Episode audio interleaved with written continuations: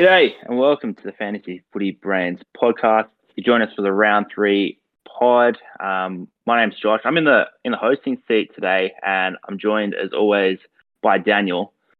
Daniel, how is uh how's round two for you, mate? And why did you jinx Jackson Ford for us all?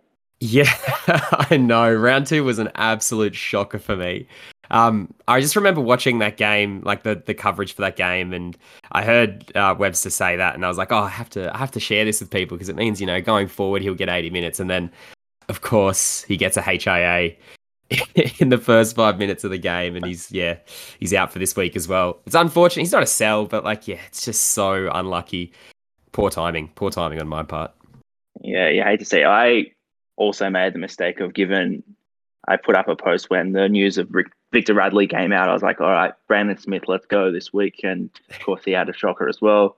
Yeah. I even talked to someone, someone was messaging me throughout the week and telling me, oh, well, should I, should I go Brandon Smith up to Tohu Harris? I was like, oh, maybe give Brandon Smith one more week. So um, that was some really good advice by me. um, but one of the new things we introduced this week was the uh, the brain fade, the brain fade of the week, which I think it's a cool way gives people a, a bit of a platform to to go through what what happened uh, in their team, what went wrong potentially, the brain fade, and we got some good responses. When I said uh, Lyle Elliott, when I said uh, what was your brain fade, he said everyone. So um, unlucky there. Um, we've got a few others here. Ford, he was obviously a popular one in the comments here. Uh, Brandon Smith, obviously, we just spoke about as well some some some Ponga owners, some people who have uh, Captain Cleary. Yeah. Is there anyone else on the on the brain fade list for for you, Daniel? Yeah, I mean, there's lots of guys that said they had Preston, brought him in for round one, and then traded him, which is uh, very unlucky for you. Oh yeah. Yeah. Same with the ones that like you know uh, Josh here not trading Brandon Smith to Mark Nicholls last week would have been a, a decent trade for your mids. Yeah. There's a, there's a few like that. Like you just you know, like with Brandon Smith, for example, this week, Victor Radley's out. He should get increased minutes. And of course, what happens? He gets a rib injury in the first 10 minutes and he can barely make a tackle or run. So, I mean, what can you do? You can't see, them, see into the future. That is true. Yeah. If only we had the crystal ball here next to us, we'd be much better fantasy players. Yeah. But maybe that's an interesting one to open up with uh, for yourself, Daniel. What are you feeling on on the cheese? Uh, I know for myself, I'm a little bit cold on the cheese. Um, usually, I'm like, you know, I like some grilled cheese. At the moment, it's kind of like that cheese, you know, that sits in the fridge for a little bit too long, and some of the outside bits go orange. You know, so is there a potential to kind of rip those orange bits off? And is there still some good in the cheese? What do you think? See, I know we differ in opinions in Brandon Smith because I I think he's a long term hold. But I know that pretty much every other coach, like the, he's been traded out by 17% of teams this week. So pretty much every other fantasy co- coach is just jumping ship as soon as possible, trying to save face, considering he's dropped about 60k already. But there, there still is potential there. You've just got to kind of get through this rough, difficult bit because he he probably won't be making you cash in the next week or two. But come, you know, just before Origin, um, middle of the season, he'll be hit his, hitting his stride again, most likely. The Roosters have started pretty slow as well, to be fair. Okay, so you think he's kind of a long term, long term keeper? That's what I'm hearing from you. So, um, yeah, I don't mind that as as a thought. You know, I think he's going to come good eventually. My one, I guess, devil's advocate on this point is the rib injury. It's one that could potentially linger on in the next couple of weeks. Yeah. Uh, I know if you listen to the Magic Sponge podcast, the NRL physio, he does. Um, he was very quick to say Brandon Smith is a sell, uh, presumably because of that risk. A little bit different because it's super coach, but I think, um, yeah, it's hard to fault anyone who is selling him, but I think I'm in the same boat as you, and I'm going to try and hold strong. Um, and I think maybe address some bigger issues potentially in my team this week. Yeah, there's there's plenty of them. I think the problem is that everyone's got so many issues with all the Panthers players being out, then all the HIAs coming through this week, meaning they're all going to miss um, around like your your Charnze Nicoll Klokstads, your um, Jackson Fords, your Talau, you know, all those guys that are just missing this week. You've kind of got to figure out how to replace them before you're replacing, you know, green ticks in your squad. That's a fair enough point. Well, uh, without further ado, mate, let's get into some of these team lists. Uh, the first one here, we've got uh, the Seagulls up against the Eels. That's the uh, the Thursday night game, and one of the big ones for the Seagulls, Josh Schuster, comes back into the number six. What are your thoughts on him, mate? Is he one that you're going to try and get into your team? I am not touching him with a 10 foot pole to start the season. Um, he has way too much risk, I think. I think give him a week or two, see how he plays out. If he does, you know, even if he has a good game to start off, he can you can still buy him next round. It's not like it's going to break the bank to get him in. He gets like a 50 or a 60. He jumps up to maybe just under 500k. So um, I wouldn't be too worried about not having him for the first game. It, it's more of a worry if you do have him. Um, you need him to go well. So yeah, I think um, one to keep an eye on, but not one to buy straight away. Yeah, I think that's what I'm looking at as well. You can probably give him a week and just see how he goes. We haven't really seen him that much in the six. We had we saw that you know season where he was playing edge and had those base stats. So this is kind of nice. Gives you a week to have a look at him against the the Eels here, and um, yeah, you can kind of go from there.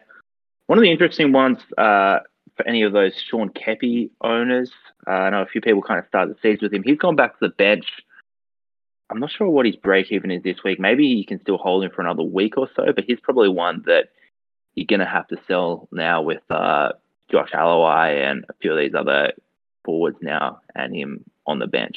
Do you agree with that? Yeah. Yeah, I, I, think so too. He's got a break even of nine, so you'd probably hold him through this week, but most likely he's going to be a trade out next week. Like, I don't see him getting huge scores this week unless he gets the same kind of minutes because he was getting, what, 40 minutes off off the out of the lock roll. So um, that was enough to get him. You know, the mid thirties kind of scores, uh, forties scores. So yeah, unless he unless he um, unless he keeps those minutes, he's probably not one to one to go. Uh, one to keep. Sorry, you'll probably have to trade him out. And then I guess just finally with the Seagulls, uh, there's no point of view.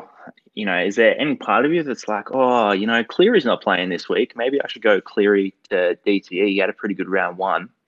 Uh, what would you say to someone who's who's thinking about that? Don't waste trades like that. You're going guns to guns. Like the amount of people that I've been seeing being like, "Oh, I'm definitely selling Cleary this week because he's not good enough," and "Oh, I've got to get DCE and he scored a 90." Like, come on, you know what? What's wrong with you? Seriously, you can't be making stupid trades like that, going sideways just for one round, only to go back to Cleary in a couple weeks' time anyway. So yeah, don't waste your trades hold Cleary, just use him as a loop option this week, and um, yeah, try to get DCE in later in the year when you've got a bit of cash made up. Wouldn't have said it better myself, mate. Yeah, class permanent Cleary. He's going to be the top point scorer probably this year, um, or definitely up there. So yeah, one you may as well just uh, bank that trade and save it for the run home. Moving on to the Eels, mate. They're isn't too much to chat about. Uh, their team list pretty similar to what it was in these last few weeks. One thing I want to talk to you about, obviously, the Hop God uh, is unreal. Everyone's favorite player, probably to start the season. He's made us already a truckload of cash. Uh, do you see him as a genuine captaincy option this week? Yep, I've already got the C on him. I I'm chucking it on him, and I'm leaving it there for this round. Uh, the fact that you know I think Matto's back next week, and Lane is like two or three weeks after that. So Hopgood is at least a captaincy option this week, and then we see what happens with Matto next week. I think they're going to give him big minutes in the middle. Hopgood, even with Matto and Lane back, I still see him probably playing 60 minutes at least in the middle. Uh, it'll yeah, it'll just be really interesting to see how they play him because he provides like obviously a lot in defense. You know, he makes tons of tackles a game. I think he's averaging like 55 tackles a game or something like that.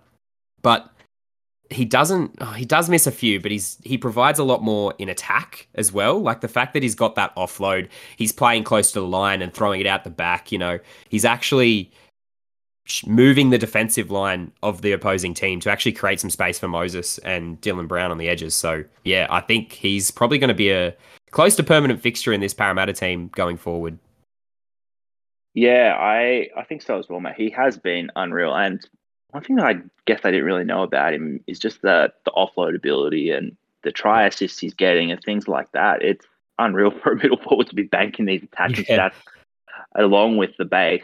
Um, yeah, his defense was a little bit shaky. He led a few, uh, definitely some missed tackles there that were kind of costly, letting people through the middle, which uh, don't love to see. But yeah, kind of, I think even when Matto comes back, you'd think he still has a pretty good role in this team. Maybe Matto even comes onto the edge.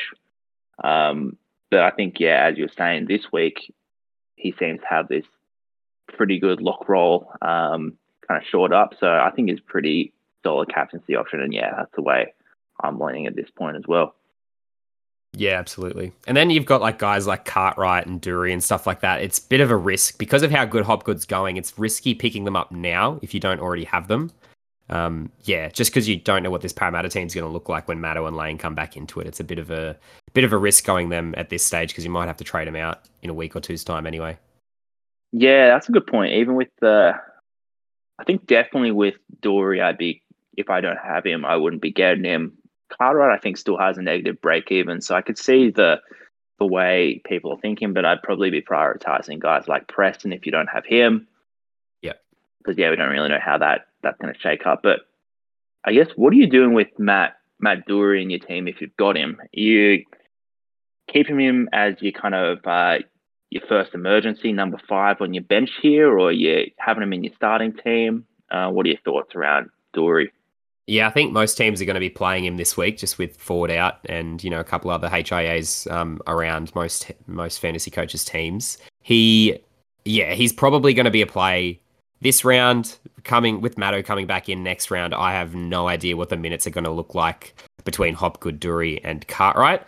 The good thing is Cartwright's actually looked pretty decent, and he's actually looked quite good in attack. So, like you said, Doorey's probably going to be the first man to go if Matto does move to an edge. But yeah, I think this week Doorey, you're probably going to have to play him if you do have him on your team. Yeah, I think that's a good call. Um, I know how my team is is shaping up at the moment.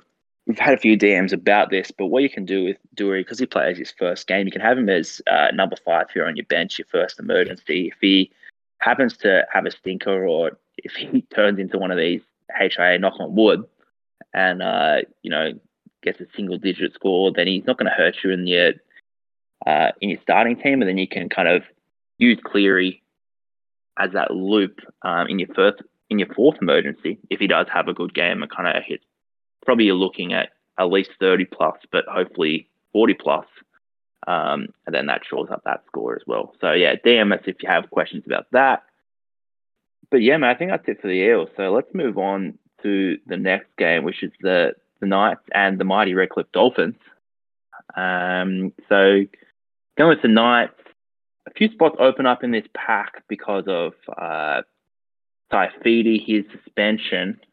So guys like Brodie Jones are in the starting team, Leo Thompson as well. Do either of those guys uh, interest you as potential starters? Uh, Leo Thompson does, but I think I'm going to steer well clear of this Knights team just altogether at the moment. The only player I have from this team is Lockie Miller, and that's because he's, you know, obviously a starting uh, fullback after coming from the Sharks last year. Everyone else, uh, there's there's plenty of value in there for a draft team. Like, you know, Phoenix Crossland starting at nine might get you a few extra points. Leo Thompson at lock, playing a few extra minutes in the middle, get you a few points. But yeah, I can't see going near any of these players for Classic at all. Way too risky, and yeah, not one that I'm I'm willing to to go near at the moment. Especially after watching that game um, last week, it was atrocious. The Knights and the Tigers. I yeah, less said about that, the better. Yeah, real poosling, as I would say. Um, two teams that couldn't really, you know, land that final blow, and just uh, Tyson Gamble just chirping into people's ears, and yeah. then Jackson Hastings, whatever he's done at the end of the game or said to Tommy Talau to piss everyone off as well. So yeah, um, some good banter, I guess, but not much on the fantasy front. I agree with you. Um, even guys like Leo Thompson are around the 400k, so they're probably not ones you're kind of looking at um, at the moment. And guys like Phoenix Crossland, probably just a one week play with Brailey out for a head knock. You assume he probably comes back next week. Yeah. All right, mate. Moving on to the mighty Redcliffe Dolphins had another good win Uh, guys like the Hammer looked unreal again. I think he's leading the Dally M at the moment as well. So uh, started very well. Anything you you're kind of thinking about with the Dolphins? Would you still be bringing in Hammer if you haven't got him? And I know for me, what I'm considering also is what is your status on El uh, Eli Katoa, Isaiah Katoa? Um, is he a potential replacement in your team for Clear if he's on the bye? Yeah, this is a really, really hard one because Hammer, he's not. I mean, he's got two tries in two games, so he's not going to be getting, you know, your 50 plus scores every week. But he's got he, three actually, three in two games.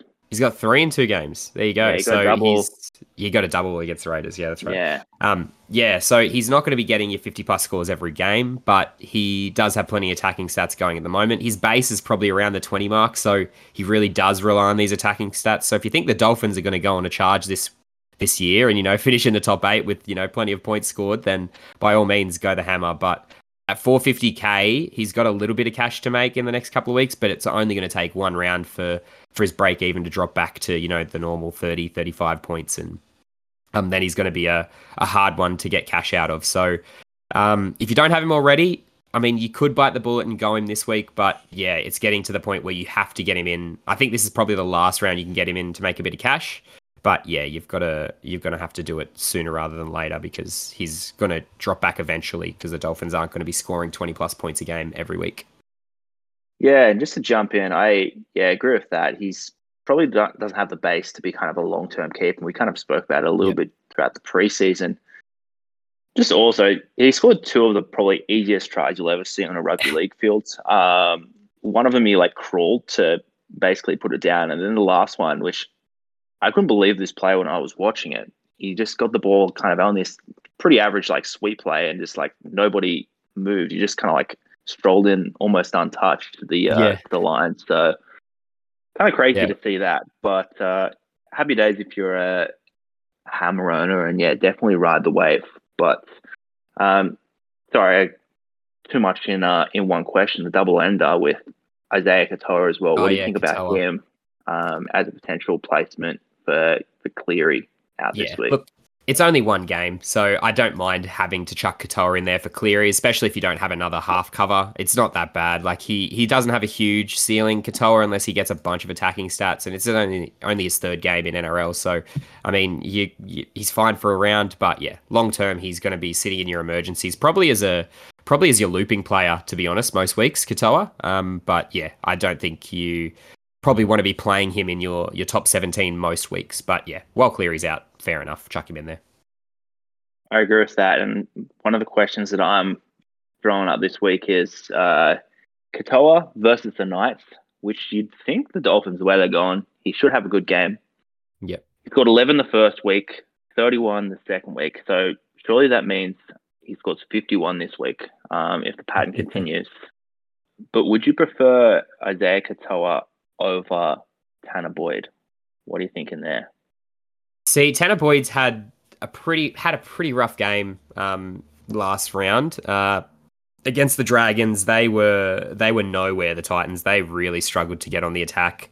Boyd, the only thing going for him is the fact that he has a bunch of kick meters, and that kind of brings up his base. But last round, he because he had so many bombs that he kicked out on the full, they actually moved him to lock for the last 10 minutes and then they took him off the field as well. So, um, yeah, unluck- unfortunately for him, he kind of moved out of that half role towards the back end of the Dragons game.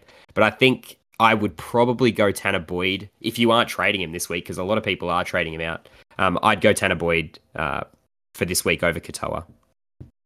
Yeah, I forgot about that as well, that they took him off towards the end there and were playing yeah. him at lock. Um, which, yeah, I think Tanner Boyd, his for me on the top of my sell list. Um, and I think I'm looking at doing something like Tanner Boyd down to Preston and then playing Katoa in my halves. But I think if you're tossing up between the two, I prefer Katoa just because, yeah, Tanner Boyd looked pretty average. Plus, they play the Storm this week. Um, if he's only getting 20 odd points against the Dragons, you wouldn't think that he scores many more, or if he gets to 20 against the, the Storm potentially. So, uh, yeah, one to really consider there, I think, if you're a Tanner Boyd owner. Yeah. I mean, they're both fill-in options really this week while Cleary's out. But yeah, you could go either one really. I mean, the Dogs pulled it off against the Storm last uh, the weekend just gone, so who knows? Anything could happen. That is true in the NRL because yes, the Titans to be fair look pretty nice that first week. So they're the kind of team that kind of take one week off and then play play well the next week. So you never know. But yeah, how good's the how good's the top three on the ladder at the moment? The the Sea Eagles followed by the Dragons, followed by the Dolphins. Yeah, crazy. Yeah, ever. Yeah, we said it a hundred times throughout the preseason, didn't we? Uh, Dolphins, the Dragons, they're going to be the teams to beat this year. Mm. Um, Absolutely. Yep. and this team that we're going to talk about next, the Roosters, they suck apparently this year. So um, sell all of them. Not really, but uh, we've talked a little bit already about the cheese and uh, where you stand on the hotness scale of the cheese. Is there anything else you want to touch on? They get uh, Waerea-Hargreaves back this week. Any interest in the Roosters team or anything else you're kind of looking at for them? Uh, to be honest, not really. I mean, if you've got one of the Butcher brothers, Egan's probably kind of he's kind of bottomed out really. He hasn't really done much, but then again, he's, you know, scoring his base every week if you've picked him up. Um, you just need the Roosters to have a good game and he'll, you know, his scores will pick up. It's just that they've started very, very slow. Nat Butcher, it looks like he's probably going to be an edge season long. Um, just with Crichton out with his mental health issues and Tupouniua who's out to mid season anyway. Nat Butcher's probably going to sew up that other other edge spot. Um, the other one that's actually was pretty interesting is Lindsay Collins. He's actually started quite well this season. Plenty of tackles, plenty of meters.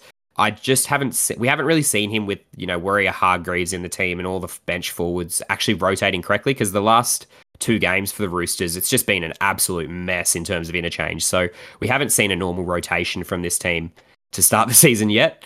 Uh, but yeah, it'll be interesting to see what his minutes end up being because even start this, the first game of the season, he had 56 minutes, and then the game just gone. He nearly played 80 with the fact that Brandon Smith was hurt, and they didn't have any other forwards really to speak of in their team. So yeah, Collins is a is an interesting one that has some potential value going forward if he can keep um, keep scoring in the 50s. Yeah, I don't mind that as a shout, mate. Yeah, he's he looked pretty solid for them, hasn't he? Um, yeah. And they just they're pretty short with guys in the middle, it seems. So he's someone who should keep his role for most of the year. Yeah, and they just picked up Nathan Brown as well, so he'll probably fill in. Oh, true. Uh, yeah, off the interchange, most likely. Yeah, good shout. Um, moving on to the rabbits, though, mate. Rabbits as well, pretty uh, pretty similar to the the weeks gone by. Michael Chee-Kam has still got that spot on the edge, which is kind of interesting to me. Apart from that, everyone else, uh, Shaq Mitchell as well, he's been getting a pretty nice role on the bench there. What are your thoughts on those two, mate? Uh, Chee-Kam and Shaq Mitchell, if you don't own them. Yeah, so well, Chee-Kam, yeah. I mean, if you didn't, if you haven't picked him up already, you're not going to pick him up now. The fact that um, Arrow was meant to come back for this game, but he's still one week away with that hamstring injury. Chee-Kam will revert back to being a bench rotation uh, edge. You know, he'll probably get 20, 30 minutes off the bench after or once Arrow's back. Shaq Mitchell's probably the most interesting one to me. The fact that he's still, you know, churning out mid 40 scores uh, with only 30 minutes, 40 minutes off the bench is pretty impressive. So if you don't have Shaq Mitchell and you're looking for a bench mid, uh, he's definitely one to one to look at because yeah, what he's got a 48 and a 42 in his last two rounds, plenty of tackles, plenty of meters, and yeah, looks like a very good um, bench forward with plenty of minutes because normally your bench forwards only get 20 to 30 minutes, but he's been, yeah, getting what do we got 45 and 50 minutes. So, yeah, plenty of minutes off the bench, which is good. Unfortunate for Moale, though, because he's the one that's kind of getting the lesser of the two. So, yeah, Shaq Mitchell, a decent buy still, to be honest. Yeah, I don't mind that, mate. Yeah, he's still, I think, got some money to make. So, I don't think you've completely missed the boat. Obviously, it would have been nice if you had him uh, yeah. a couple of weeks back as well. But uh, yeah, I think he's still a, a buy there for you for sure. If you, yeah, if you need someone in the in the mids, trying to pull up his break even here, mate. He's break oh, his break even still negative, so he's negative six. Um, probably still has yeah, good like hundred k at least to make. Um, so yeah, that's that's Shaq Mitchell, I think, and um, we can move on to the Titans here, which uh, we've talked a little bit about Tanner Boyd already. That he's actually sorry. Just before we go into the Titans, um, oh yep. how good was everyone who bought Ilias last week? Yeah, couldn't predict that he would go back to only scoring twenties. Eh? Crazy. Yeah, that was uh yeah, that sucks.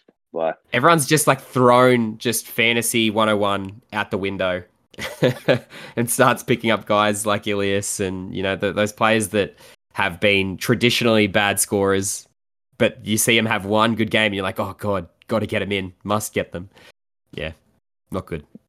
Ilias was going to win the Dally M last week, man. I'm not sure what what you're talking about, but uh, of course, yeah. So I guess that's an important uh, important lesson that round one has taught us. If it uh, if we've forgotten, so keep the keep the reality in check for for guys like Ilias. Give him another week or so if you and be conservative, I guess, with it.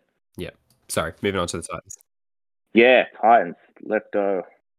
Tino obviously had a really good week last week, and uh, I think David Fifita, I've been a David Fifita fruiter, I guess, over the last uh, preseason. I've been pretty happy with him. He's still punched out a 60. I know he's playing the Storm this week, and traditionally the Storm are pretty staunch in the fantasy stats, but I'm still pretty happy to keep him, I think.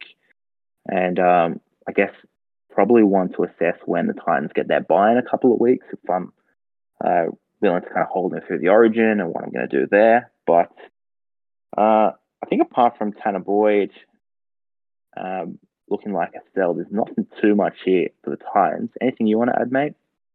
Yeah, I mean, they've got some players returning, like Joe Vuna. He was out all of last season from an ACL injury. And um, Isaac Fa'asuamaleaui, who's Tino's younger brother, comes into the team as well. So there's a couple of cheapies there. It's pretty risky going them with the with the fact that, you know, the, the Titans have kind of changed up their team a little bit. The fact that Verrills is out and so is Joe Fifita and Sammy's moved to to one of the wings. And, you know, the, this this kind of um, bench could change, you know, next week as well. They could move Sam McIntyre or Klese Haas in because there's plenty of other players that are kind of vying for a spot in this 17. Um, yeah, so I wouldn't be going them now, but ones to keep an eye on. But yeah, I think Tanner Boyd is the only real, you know, most people have Cam Pereira. He's just sitting in the emergencies waiting for a breakout week. But yeah, Tanner Boyd's the only real other option that most people have if you've gone Tino as well, I did I did say this last week as well. Everyone was trading Tino out because they were worried after he scored a 20. And I said you don't sell guns. And what happens with Tino? He goes out and scores a 70. Pretty standard stuff. Just Pretty happens standard, every yeah. week. Yeah. If only we're all as smart as Daniel D Sav, would uh yeah, it would all be just it's not smart. It's just the, the the number one rule in fantasy is you don't sell guns, and everyone oh. just panics after a gun gets one bad score. So yeah, uh, just wind you up. But I like what you were saying before. Uh, Isaac, still Malawi, potential uh, guy that you can kind of downgrade to um, if you think one of your GPs has has peaked next week. Uh, looking at, I guess, his minutes and stuff like that. Joe Vuna, I think, is like a kind of interesting potential ad for like your back of your draft uh, benches and things like that as well. Not sure if Joe Stimson really has his edge role locked up.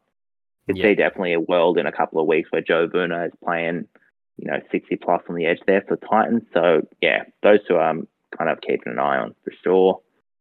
Yeah, he's missed a lot of tackles as well on the edge there, Joe Stimson. So yeah, there's always a chance that he could um he could lose his spot. Yeah, he's kind of notorious for just always losing his spot in in a team wherever he goes. So uh, yep. he hasn't figured it out by now. History would suggest that he's going to lose it. Um, yeah.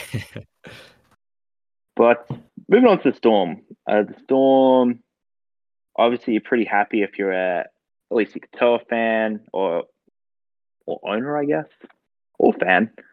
Josh King as well. He had a pretty good game. Things we'd like to see is Tariq Sims is on the bench. So uh, even those Trent Loiero guys, um, pretty happy. I think they're going to play these two guys, as in Katoa and Loiero, 80 minutes on the edge. I think both of them will still get 80.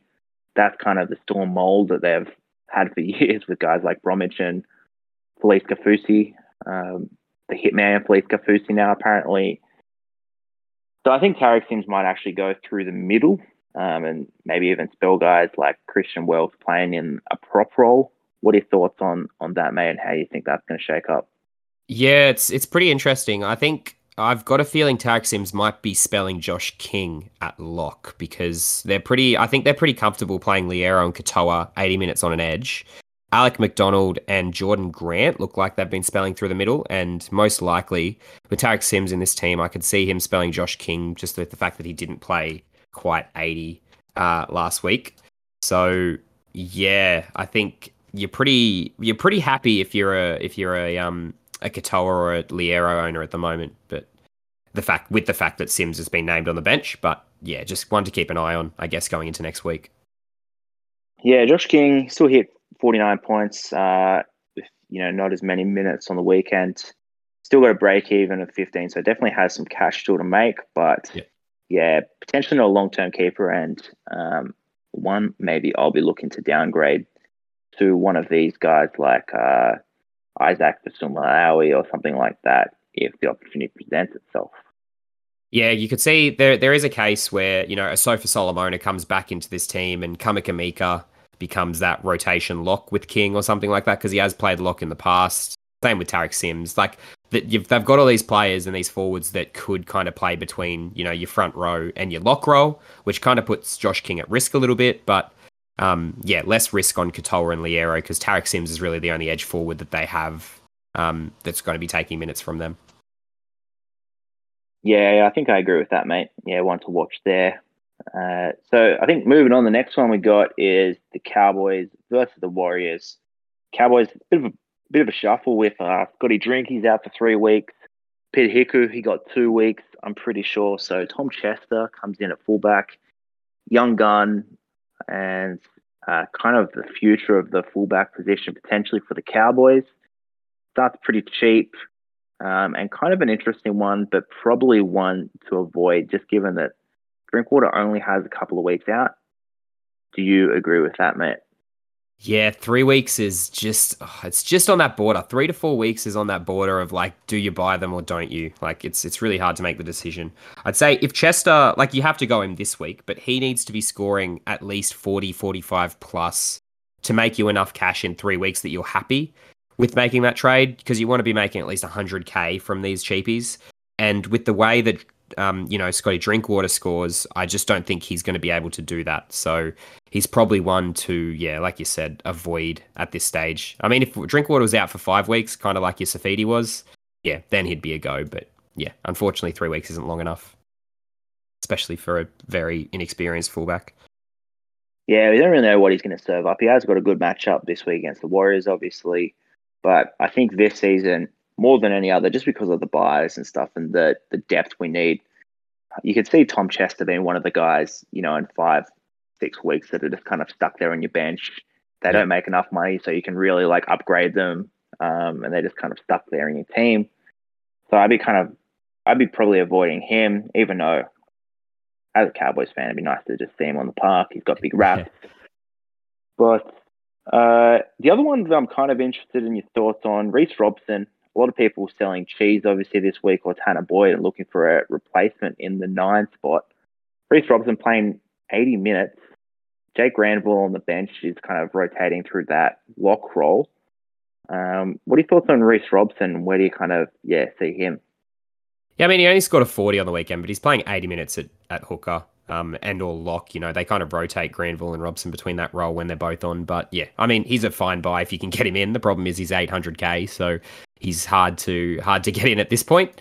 Um, but yeah, there's nothing wrong with Robson. I'd definitely be picking him up if you can. The the issue is there's there's you know ch- there's cheaper hookers around like your Mahoney. He's only another what 80k less than Robson, so you could pick him up because he's playing close to 80 at the Dogs but yeah, they're probably your two, you know, less than 800k options. But I think you the problem is with the hooker role, you probably want to go premium just because there's not a lot of great consistent hookers. So you probably want a Grant, a Cook, or a Robson. He's at the lower end of the premium, but he is at the premium. And then, you know, guys that are knocking on the door are your Mahoney's um, um, at the moment. So yeah, bit bit hard to bit hard to choose between, but yeah, if you can get Robson in, I'd get him in.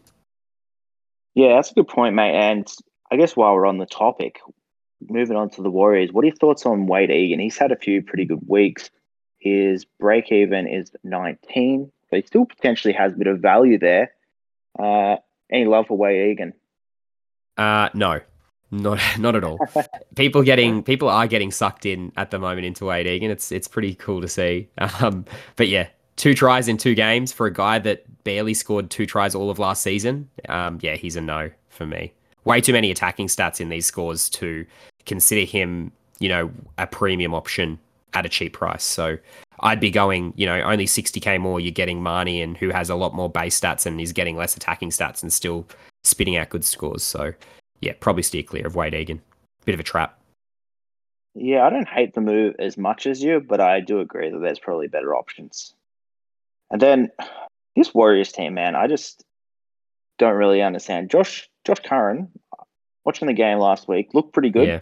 I thought back on the bench, um, and Mitch Barnett, who has been playing unreal in the front row, gets moved to the edge. Don't really know what's doing there, but uh, definitely one to keep an eye on. And yeah, jockeying owners in draft or or classic, it's it's a tough life. So yeah, it's time to reconsider. I'm not sure what he's done, if he's he pissed off the coach or, or what's going on, but well, that um, seems to be it, right? Like, I, I just think Webster's no not a Josh Curran fan. Yeah, like his his stats are good. Like the fact he's making plenty of tackles. Um, you know, when he's on the park, he's yes, he's missed a couple, but every forward does. I just don't understand. You you you lose your edge, and the obvious choice is sitting there on the bench, and you you just change your front row rotation. I I, I just feel yeah, it's a bit bit strange. But um, maybe it's because yeah, his name I mean, is Josh. I'm not sure. Um, yeah, we don't really like Josh's on this show. Yeah, for good reason. It'll and... be interesting to see him later in the season. To be honest, like he could get, he could, you know, maybe the Warriors lose a few on the trot, and then he comes into this team and you know gets a big minute role. But one to one to keep an eye on because he has already lost 100k and he will keep, you know, dipping in cash and yeah, could be a potential option later in the season if he comes into the team. I definitely agree with that. Yeah. Um, moving on though, mate. Let's let's smash through these last ones. We got the Broncos here. Had a great win against the Cowboys, which I hate to say, but they look pretty good, honestly. Guys like Ezra Mam had a pretty good week. Reece Walsh looked very hot um, in fantasy and real life, obviously. Yep. So, what are your thoughts? Anyone in the Broncos that that else is screaming out to besides those two, or any other thoughts? Yeah, I think um, Staggs is an interesting one to discuss from this team, just because he's kind of he's always we've always thought him as like an option that could become a premium option, but he's never been able to hit those kind of strides to be that you know really gun center that he could be. He scored a try on the weekend, but didn't really do much else. It's so hard because I every every ounce of me is like you have to sell him. Look at the last three or four seasons; he really hasn't, you know, hit his strides. But he, there's always that potential that he he can. Um, so if you have Kotoni Staggs, I think I'm riding him this week. The fact that they're playing the the Dragons, probably holding him, but yeah, one more bad game and he looks like he's almost a flick. If his name was uh, James Tedesco or something like that, and he scored 18 with a try, uh, you'd be really questioning yourself. Yeah, but yeah. The Kotoni Staggs, we know he's got these games where he can just uh, go crazy, hit these eighty pluses.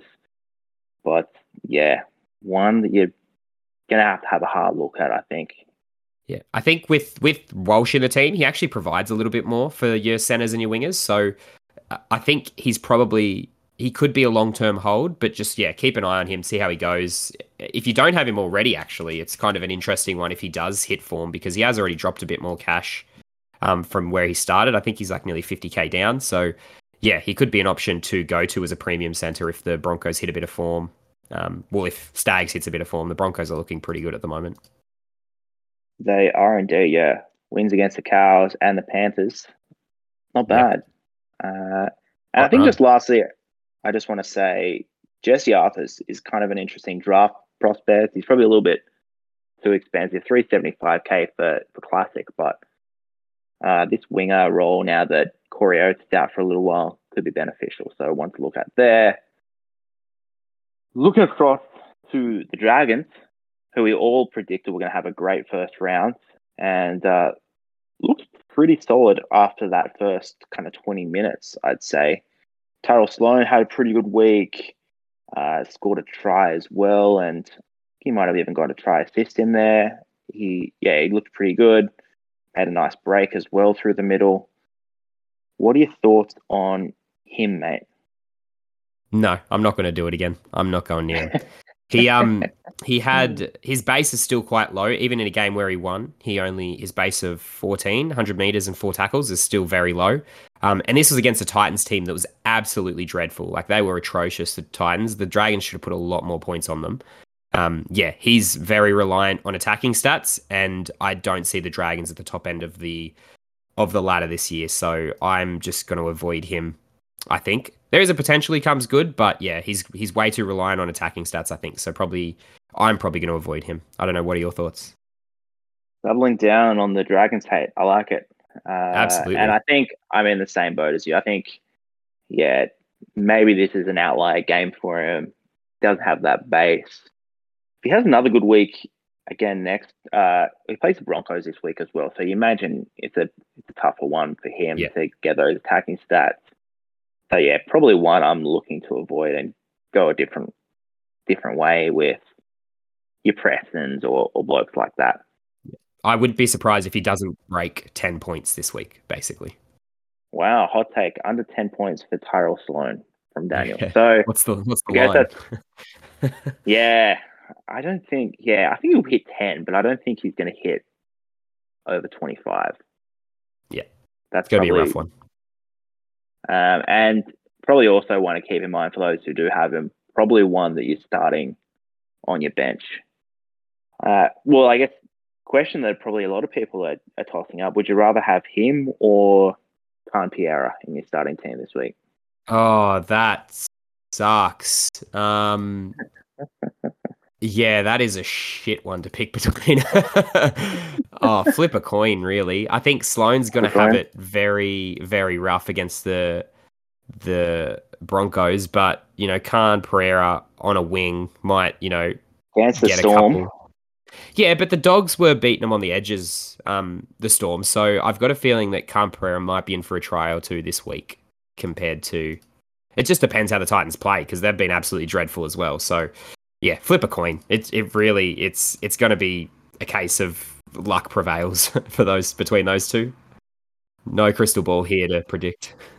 Let's try and find the line here. So, what about uh, him versus Isaac Thompson? Who are you going for this week? Isaac Thompson. Thompson, coming off at 14. Okay. Thompson, easy. Quick Every day of the week you're going to. Um, Harley Smith, Harley Smith Shields, you'd be going over him as well. Uh, Smith Shields, they're against Cronulla, I think, the Raiders. So probably go Isaac Thompson still. I'd say Isaac Thompson, Smith Shields, then between Khan Pereira and Sloan sitting right next to each other is bad options. Okay, and I assume Alamoti and Warbrick also above those options as well for you. Yeah, Warbrick, he's a he's a start every week, um, especially against the Titans this week. And Alamoti, I think they're playing the Tigers, the Dogs. So yeah, I think Yep. I'd go Alamoti. He's one of the more the higher end options. I'd say Alamoti, Thompson are your two best centers for this week. Beauty. Well, that's a nice segue into the next guy I want to talk about, which is Jack Bird, who had a pretty nice game at lock and is a dual center. Might be that uh, kind of golden role that we we hope for each year with you know guys like Tungo or whoever who are these kind of standouts in the centers and the dual. What are your thoughts from him, mate? Are you potentially bringing him in this week if you can afford it? You're you still waiting around? What are your thoughts? I I wouldn't get too excited on Jack Bird yet. Um, he did look like he did look a lot bigger in them. He's actually put on a bit of bit of size actually, so he can probably play a middle forward role now. Uh, I just wouldn't get too excited of him playing lock. You've got um, JDB with de Belin coming back in a couple weeks' time from an injury, so there is always the chance he gets pushed to an edge. Um, yeah, I just wouldn't be so keen on him. He'll probably be like the top scoring center. He'll be up there with guys like, you know, Suaalii and Joey Manu and, you know, your top centers um, in that position, Jesse Ramien and Campbell Graham, you know, those guys. But I don't see him as a great buy just yet. Just for the fact that Jack de Belin isn't there. I mean, if you get lucky and you bring him in now and he does hold that spot, well done. But it's very, it's a big risk um, just because he could lose that spot and he is over 600k. There are better options, I think, um, at lower prices than Jack Bird, but he's probably the the premium center option that you want. No, that's a really good shout, mate. I think one we should definitely wait on to see what de Belin does. He also did have a uh, a try assist in here, which kind of boosted him up a little bit. Still scoring about a point a minute, but yeah, in that kind of mid 40s range. And you imagine when guys like de Belin comes, it could even get lower for him in that role if he keeps it. So yeah, yeah. I think one to watch with Jack Bird. All right. Who have we got next? We've got the Dogs, so a nice win on the weekend. Um, some big scores from guys like Kiraz.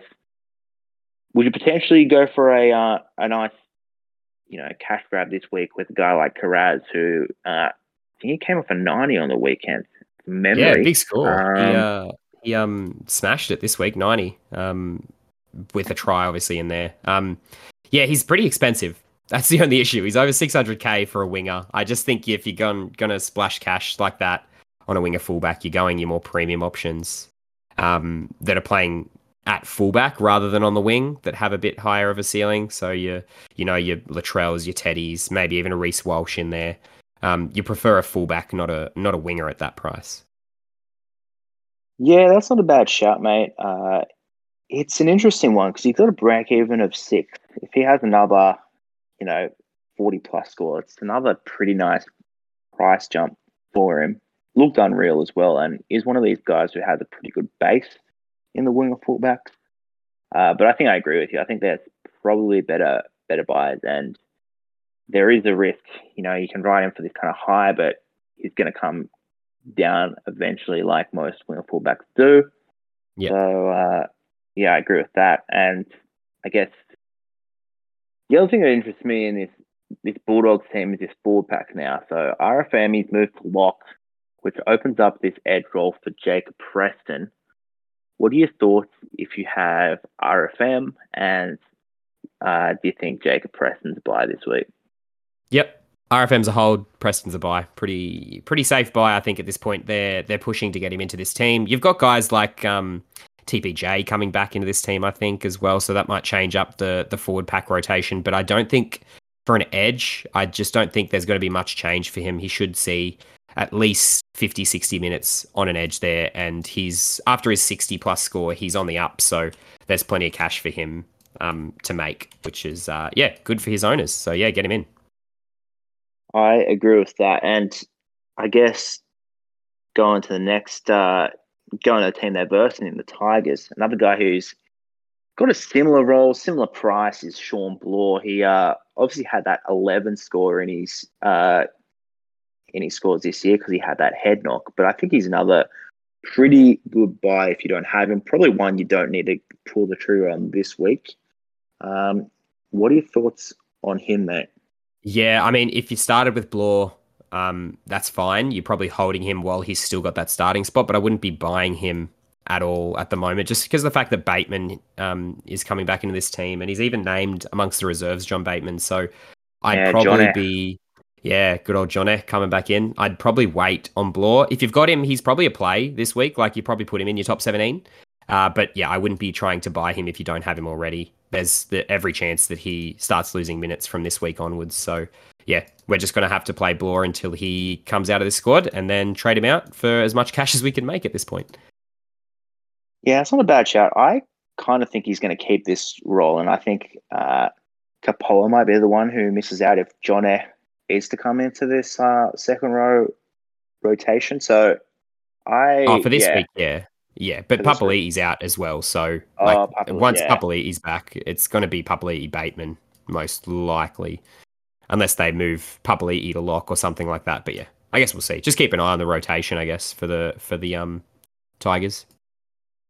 Yeah, that's a good point. I think yeah, you wouldn't be pulling the trigger on Shawn Blore this week, but yeah, one to keep an eye out because if he's got that role, also a potential buy. Um, I guess just lastly with the Tigers, if you got Tommy Talau, he probably misses this week. Uh, you're looking to kind of move him on or, or sell him or because he's kind of he's bottomed out, he can't go any lower pretty much. Yeah, you just hold on to him and, and hope for the best. He unfortunately hasn't looked very good Talau. Like even in his in his preseason games, he looked kind of average. His first game against the Titans, very average, plenty of errors and missed tackles. And then with this head knock, I think he's a pretty he's a good sell to Preston if you can, if you have a bit of cash lying around. But yeah, he's probably one that if you can find another cheapie to sell him off to, that's good. Um, but if there's no available options, he's fine to hold. He'll have a game where he scores a 30, you know, with a try or something like that, and he'll make a bit of cash. But um, yeah, if you can offload him for a Preston, it's good because you know Preston's going to definitely make cash, but he's not an urgent sell because he will come back into this team at centre. Yeah, I like that, mate. I think that pretty much wraps up what we've got for the Tigers. Moving on to the Raiders, who, um, yeah, probably should have got the win over the Dolphins last week. The team pretty much remains the same. Uh, is there anything that you're kind of looking at that piques your interest here with the uh, with the Raiders? Uh, no, not really. Um, Tapine, he's probably the only option. Again, same thing happened last week. He only scored a 40 and people were already panicking to sell him. But yeah, obviously he's a hold. Uh, other than him, actually, it's pretty interesting. Tom Starling off the bench has been getting a lot of a lot of stats. Like he's actually been scoring quite well.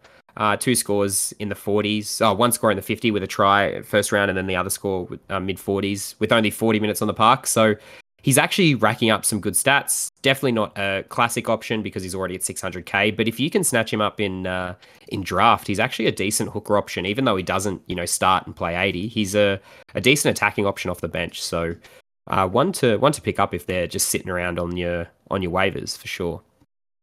Yeah, like that call, mate. And you can also see a world where Sticky moves him into a bigger role in this team, playing maybe the 60 plus minutes, uh, which I think he should because he's the best hooker in this team. Yeah. But uh, he just can't yeah, tackle the whole game. That's the only issue with him. yeah, that's true.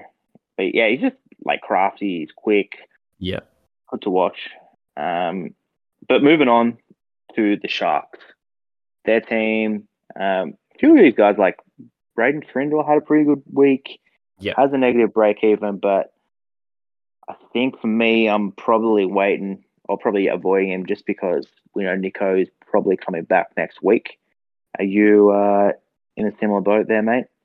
Yeah, yeah, exactly the same. I think we said last week if you did pick him up already, well done. But it's very risky buying him now, just with you know Hynes coming back any any second, and then Trindall either go back to a, like a 14 type role off the bench, or he'll just be out of the squad altogether. So good job if you had him from round one. You're making plenty of cash off him, but yeah, not one to go at this stage. Uh, is there anything else here in the Sharks team, mate? Do you want to do you want to highlight? I think that pretty much covers it from me. Yeah, I mean, pretty much. Teague Wilton is still churning out pretty good scores. Got a 50 on the weekend. Um, good base stats. Does miss a few tackles, but yeah, I think if you picked him up, you're pretty happy with his scores going forward and uh, probably not one to go now because there are other better options, but yeah, another one that's a pretty interesting um, player as long as uh, Graham doesn't take his minutes. Yeah, I like that, mate. Well, I think that pretty much that wraps up our, our team list. Chat and kind of tied in hopefully a few questions um, that could be there um, for some of the viewers. One thing that we want to try and introduce just to kind of uh, tie up the podcast with some of the stuff is introducing like a top three top three buys of the week for classic, top three buys or trade ins for draft as well. I guess I can start, mate, with some draft ones that I'm considering. Number one on my list is Kiraz. I think if you haven't got Kiraz, I'd be putting in a pretty high claim for him. He's one that went undrafted in a couple of my leagues almost, and uh, one that definitely has some value. Got the 90 odd last week, obviously, so it should be a pretty popular option in your league. I'm also quite interested in Niukore uh, from the Warriors. He had a really good week, has that dual status for the edge and mids. And yeah, if he's got that role, you'd think for most of the year with their hate for Josh Curran, um, he's a pretty good option there, I think. Uh, and the last one could just be for, for a one week, but one I'm kind of looking at is Kapoa from the Tigers. Really handy because you can put him in your centers or your winger fullbacks, and he's playing in this second row role. So could uh, potentially solve some problems for you this week and uh, yeah, get you a 30 plus 40 roll in base in you and the fullbacks yeah. is pretty handy. Any ones of those you're considering, mate, or any others you want to kind of add on to that list? Yeah, I mean, when I'm looking at like draft options to pick up, you're probably looking for players that for that week, the week coming up, that they're actually going to score big and be uh, pretty good options for you. Uh, so, like Niukore, for example, with Jackson Ford out, he's going to get extra minutes uh, on an edge there. Um, you know, guys that might get extra points, like Chee-Kam this week, he's still got that edge role um, locked up. So, if you can pick up Chee-Kam, he's going to be getting you pretty good uh, scores again, you know, mid 40s kind of scores off on an edge. And, you know, even Trindall, he's a good half filler, especially with Cleary out this week. So Trindall's a decent option in your draft leagues because most people in draft you have your set and forget team, and then you just need kind of fill in players to fill in for players that are on the buy. Um, so yeah, any of these players that have good matchups and are in the team, you know, maybe only for this week, yeah, they're the ones you got to go.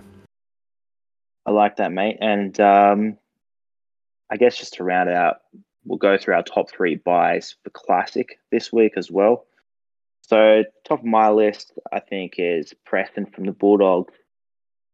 Uh, as we're saying, kind of during the pod, they seem to really want to get this kid in the team, and uh, yeah, he's kind of got a lot of raps on him and stuff in the club. So, looks like he's going to get probably a 60 plus minute role here for the Dogs and has a negative break even. So, uh, really good option there, I think. Uh, we also mentioned, I think he probably comes in at number two for me in uh, Shaq Mitchell. He's still got that role. He's still got decent amount of money to make, and uh, yeah, 40 pluses in your mids. Pretty handy one that you can slot into your side as well.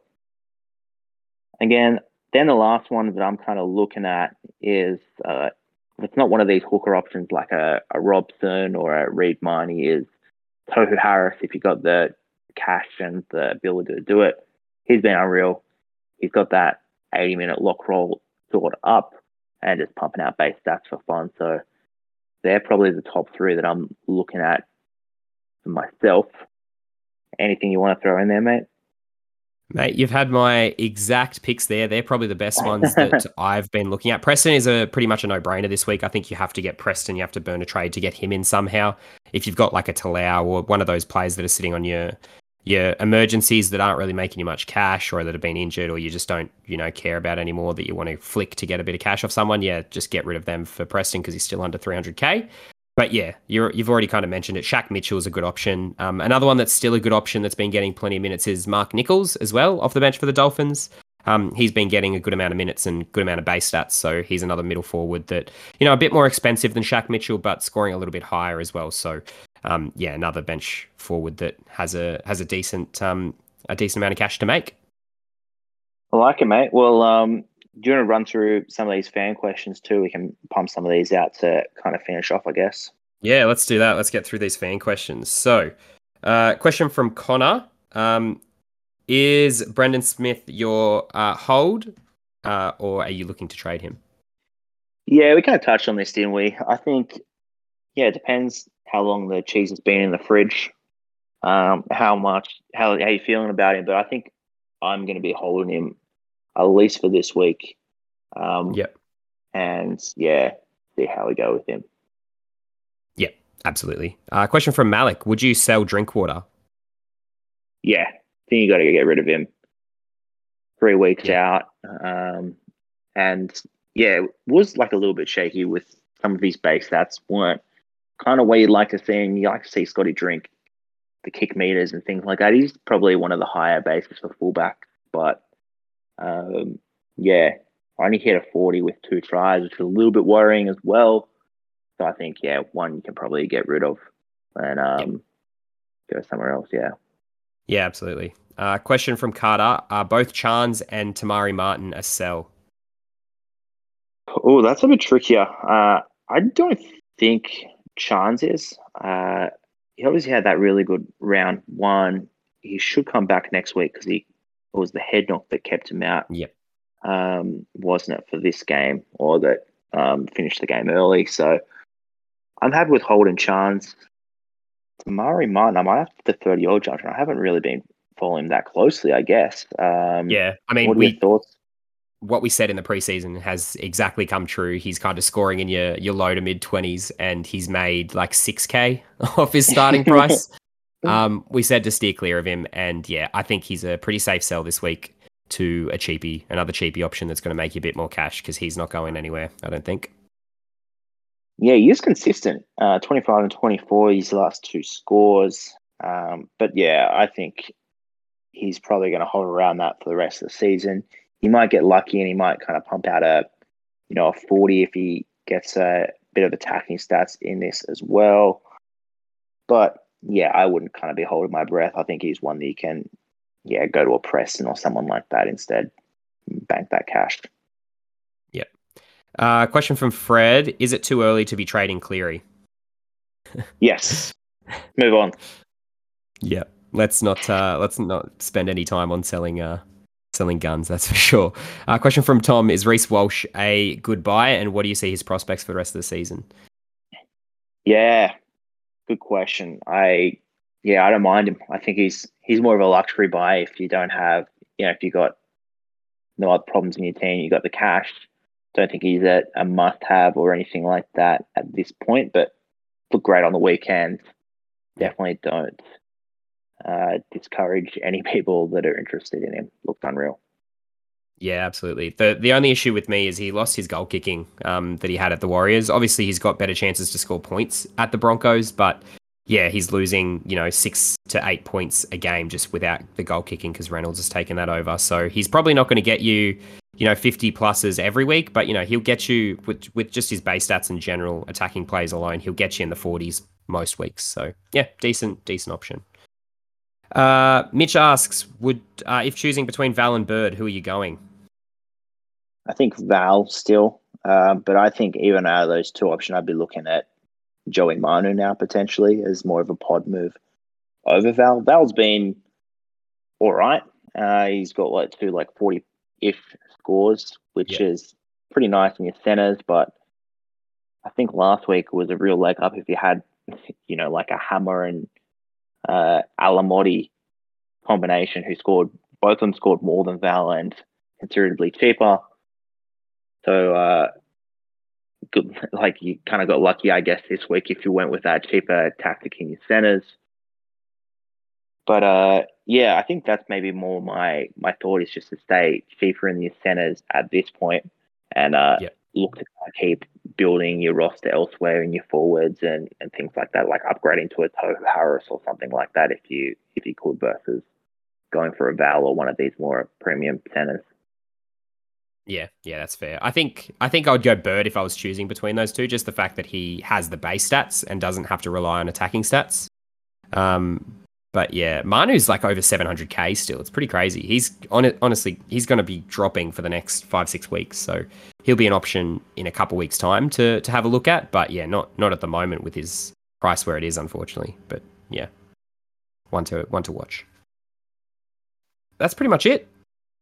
All Beauty, done. mate. Well, thanks for giving me the reins this week and uh, letting me have a go in the in the hot seat here, uh, hosting. And uh, like and thanks. You like it? Oh, okay. Yeah, we'll have to do Maybe. it more often. I think we'll have to we'll rotate a bit. Yeah, change rotate it up. a bit. Yeah, keep everyone guessing. Never let them know your next move. That's how to play it. Exactly. well, uh, good luck everyone for this week. Uh, I hope your trades, everything goes well, and uh, yeah, cheers. Thanks for listening. Yeah, thanks, guys. Look out for our uh, captaincy posts and our buy hold sells uh, later this week.